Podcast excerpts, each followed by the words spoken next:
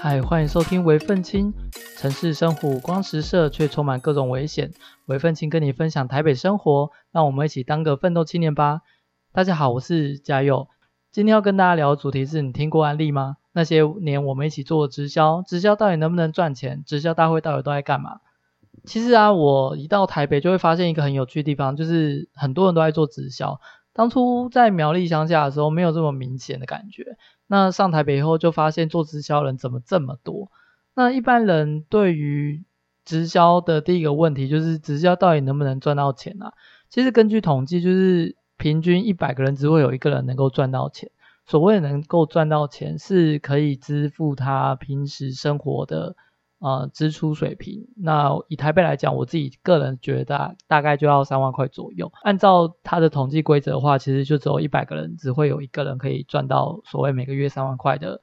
呃，他们说的永续被动收入。其实每个人对直销都还蛮好奇的，但是呢，好奇却又怕没有办法拒绝，所以很多人听到就会先跑得很远，因为其实他们，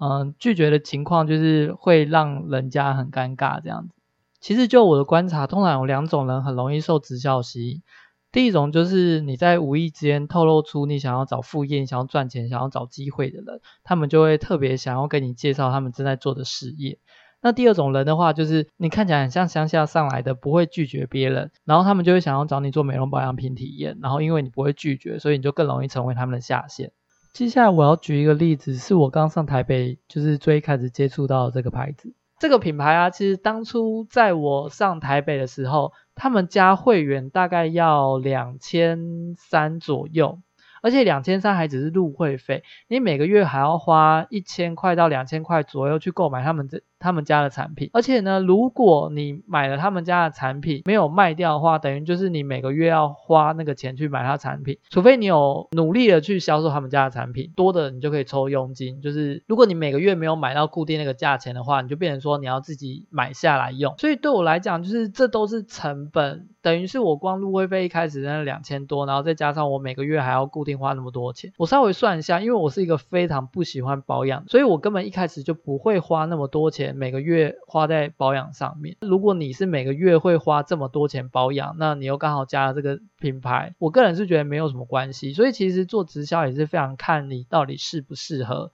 他们的商品。如果你不适合的话，只是单纯为了要赚钱，我个人是觉得直销并不是一个首选。大家应该都有听过，就是直销一定会有所谓直销大会。那每个直销大会，其实我个人是觉得大同小异。那这些直销大会到底都在干嘛呢？其实就我的观察啦，他们这些直销大会其实是要收门票的。即便你已经参加他们的会员了，你要去参加这样直销大会，你还是要再付一次门票。然后连同如果他有找其他就是不是会员的人去听他们的直销大会，身为就是你算是他的业务的人嘛，那你就要帮忙付这个门票钱。这也算是直销公司其中一个收入来源，所以我认为，如果你参加直销公司，其实严格来讲，你就是他们的客户，他们在赚你的钱。你虽然同时是他们的业务，但是你同时也是他们的客户。那为什么会需要直销大会呢？其实我自己是觉得，他们利用这样直销大会，先可以简化很多复杂的流程，让不了解他们的人，就是可以快速了解说啊，直销大会都在干嘛，然后这些人到底是怎么样开始的，然后最后会到达什么样的成果。跟你展现说，诶，他的生活多美好啊，或者是他改变了多少啊，然后他可以得到怎么样的回馈，然后达成怎样的生活，所以他算是一个快速的实境秀，让你可以看到说，呃，这些人是从这样子一路一路走过来的。那真正在大会结束以后，才是真正的就是强迫推销啦。我除了带你来的那个业务本身以外，其他的他的上线们。也会同时的一起围过来，然后想要问说，哎，你这样听完有什么感觉啊？你想不想成为一个更好的自己啊？之类的这种话术。然后一旦你用各种方法去拒绝他，举例来讲，嗯，像我最常用就会是说，啊，我很怕生，我没有呃很多朋友啊。他们会跟你说，啊，不用担心，公司有很好的机制跟很好的福利啊，会导流这些陌生的人员来购买你的产品啊。然后，呃，你的上线也会带领你去做陌生开发，或者是他会直接把他手上有的单直接。交接在你身上，所以其实对我来讲，就是他们的话术会有，但是 你能不能拒绝是一回事，因为因为这两种情况其实对我来讲都不是一个嗯，他一定要给你的东西。他如果有的话，其实他应该会自己留着用，他不一定会交在你身上。因为我身边蛮多朋友其实都被这样话术骗进去以后，他的上线也没有什么在带他，或者是他的上线就会觉得说啊，你的业绩那么差，我为什么要给你我的人脉之类的？对，就是它是一个互相互相扶持、互相补的一个产业，所以如果你没有那个能力拉到很多生意的话，其实不会有人这样子无条件一直帮你。那再来的话，我要稍微解释一下，其实直销赚钱的规则两种制度，一种是金字塔型的，金字塔型的制度比较像是老鼠会，越早加入人会越有优势，你越晚加入人，你就会是成为就是他们越后面的下线，你加入那笔资金，你就是会无限期的往上缴。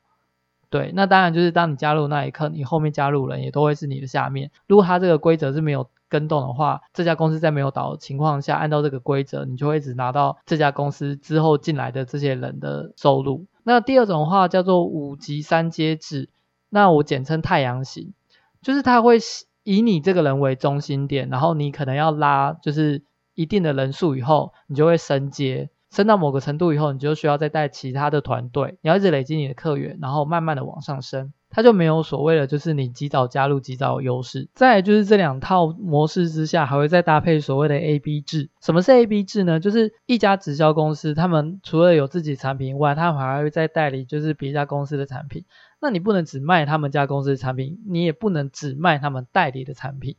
你一定要就是。他们家公司的产品卖一套，然后别家公司代理的产品再卖一套，你要两套一起都卖出去一组，你才有办法拿到奖金。这对我来讲其实是非常不合理的，因为我今天如果是身为一个服装销售员，我卖出一件衣服，公司就赚了一件衣服的钱，可是公司这时候却跟你说不行哦，你就要再卖一件裤子，公司才会算你业绩，你才会有一整套衣服的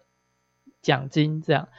呃，我自己是觉得这个逻辑非常的不合理啦，所以其实有这种规则的，其实我会很质疑它，而且我就不会想要加入。你最好知道你有多少时间，还有多少金钱可以投入这样的直销服务中，这样的产品适不适合你？那你可以列出所有加入以后，你每个月需要投入在这家公司到底有多少钱。然后去算出你必须要做到多少业绩，你才有办法达到这样子的收入，就会知道你到底适不适合做这个产业。但是这有个前提是它的规则不能改变，因为毕竟它只是一家公司，有时候规则它说了算，因为你不是股东，你只是他们其中一个业务而已。我个人是觉得他们有时候规则说改就改，你你赚到奖金，可能明年规则改的关系，可能就砍半了。那最后你有直销经验吗？那又有哪些特殊的直销产业才有的文化？欢迎在底下留言跟我说。今天就分享到这里。如果你喜欢这集的 Podcast，欢迎追踪我的 IG 和 YouTube。微奋青跟你分享台北大小事，奋斗出好生活。谢谢大家的收听。